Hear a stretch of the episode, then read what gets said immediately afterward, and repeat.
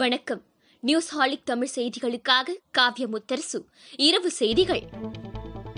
தமிழகத்தில் கொரோனா பரவலை தடுக்க மே இருபத்தி நான்காம் தேதி முதல் ஒரு வார காலத்திற்கு தளர்வில்லா முழு ஊரடங்கு நடைமுறைப்படுத்தப்படும் என்றும் பொதுமக்கள் நலன் கருதி இன்றும் நாளையும் அனைத்து கடைகளை திறக்கவும் அரசு மற்றும் தனியார் பேருந்துகள் வெளியூர் செல்வதற்கும் அனுமதிக்கப்படும் என்றும் அறிவிக்கப்பட்டுள்ளது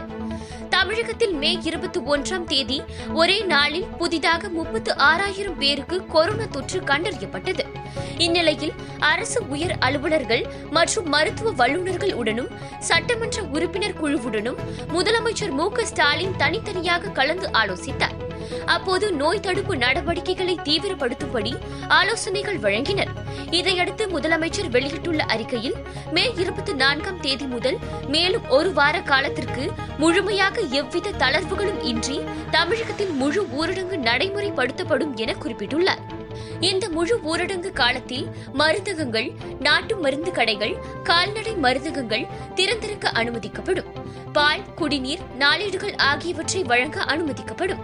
காய்கறிகள் பழங்கள் தோட்டக்கலை துறை மூலம் சென்னையிலும் அனைத்து மாவட்டங்களிலும் உள்ளாட்சி அமைப்புகளுடன் இணைந்து வாகனங்கள் மூலமாக வழங்கப்படும் தனியார் நிறுவனங்கள் வங்கிகள் காப்பீட்டு நிறுவனங்கள் தகவல் தொழில்நுட்ப நிறுவனங்களில் பணிபுரிவோர் வீட்டில் இருந்தே பணிபுரிய கேட்டுக் கொள்ளப்படுகிறது மின் வணிக சேவை காலை எட்டு மணி முதல் மாலை ஆறு மணி வரை இயங்கலாம் உணவகங்களில் காலை ஆறு மணி முதல் பத்து மணி வரையிலும் நண்பகல் பன்னிரண்டு மணி முதல் பிற்பகல் மூன்று மணி வரையிலும் மாலை ஆறு மணி முதல் இரவு ஒன்பது மணி வரையிலும் பார்சல்கள் வழங்க மட்டும் அனுமதிக்கப்படுகிறது ஜொமேட்டோ ஸ்விக்கி போன்ற மின் வணிக நிறுவனங்கள் மூலம் உணவுகளை டெலிவரி செய்யவும் அனுமதிக்கப்படும் என்றும் பெட்ரோல் டீசல் பங்குகள் வழக்கப்போல் இயங்கும் என்றும் ஏடிஎம் சேவைகள் அனுமதிக்கப்படும் என்றும் தெரிவிக்கப்பட்டுள்ளது தமிழகத்தில் இன்றும் நாளையும் அறிவிக்கப்பட்டுள்ள தளர்வுகளில் டாஸ்மாக் கடைகள் திறக்க எந்தவித அனுமதியும் வழங்கப்படவில்லை என்பது குறிப்பிடத்தக்கது கோவை அரசு மருத்துவமனை வளாகத்தில் நின்றிருந்த ஆம்புலன்ஸ் வாகனத்தில் ஆக்சிஜன் சிலிண்டர் வெடித்து தீ விபத்து ஏற்பட்டது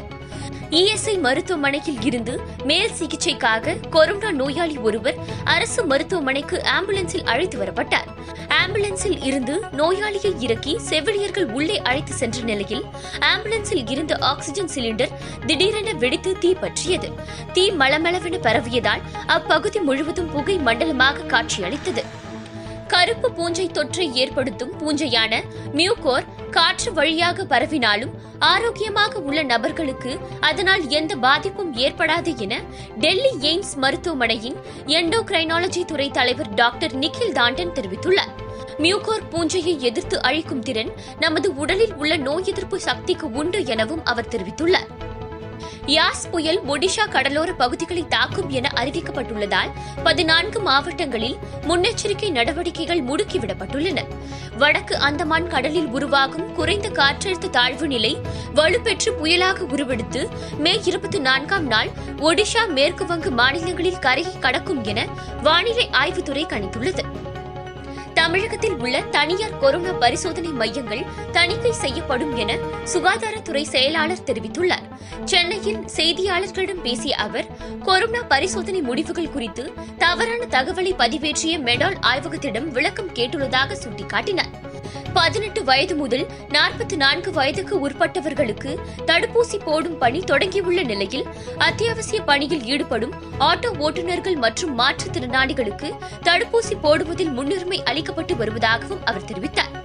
திருப்பூர் ஈரோடு திருவாரூர் மாவட்டங்களில் கொரோனா பாதிப்பு அதிகரித்து வருகிறது எனவும் சென்னை சேலம் செங்கல்பட்டு திண்டுக்கல் மாவட்டங்களில் தொற்று எண்ணிக்கை குறைந்திருப்பதாகவும் அவர் கூறியுள்ளார் டெல்லியில் மார்ச் முப்பத்தி ஒன்றாம் நாளுக்கு பின் கொரோனா தொற்றால் பாதிக்கப்பட்டோரின் விகிதம் மூன்றரை விழுக்காடாக குறைந்துள்ளது வெள்ளியன்று புதிதாக இரண்டாயிரத்து இருநூற்று அறுபது பேருக்கு கொரோனா தொற்று கண்டறியப்பட்டுள்ளது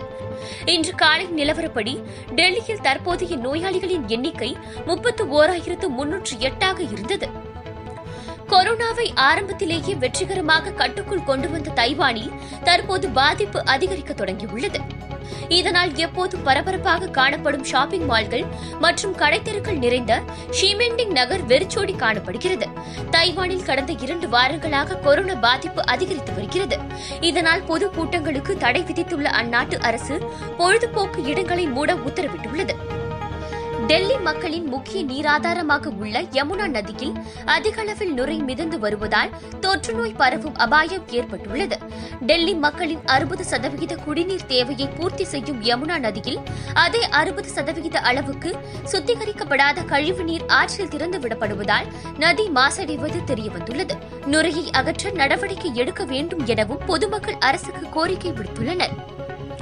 வெப்பசலனம் காரணமாக தமிழகத்தில் ஐந்து நாட்களுக்கு மழை பெய்யக்கூடும் என சென்னை வானிலை ஆய்வு மையம் தெரிவித்துள்ளது அடுத்த இருபத்தி நான்கு மணி நேரத்தில் குமரி மாவட்டத்தில் கனமழையும் உள் மற்றும் கடலோர மாவட்டங்கள் என பெரும்பாலான மாவட்டங்களில் மிதமான மழையும் பெய்யக்கூடும் என்றும்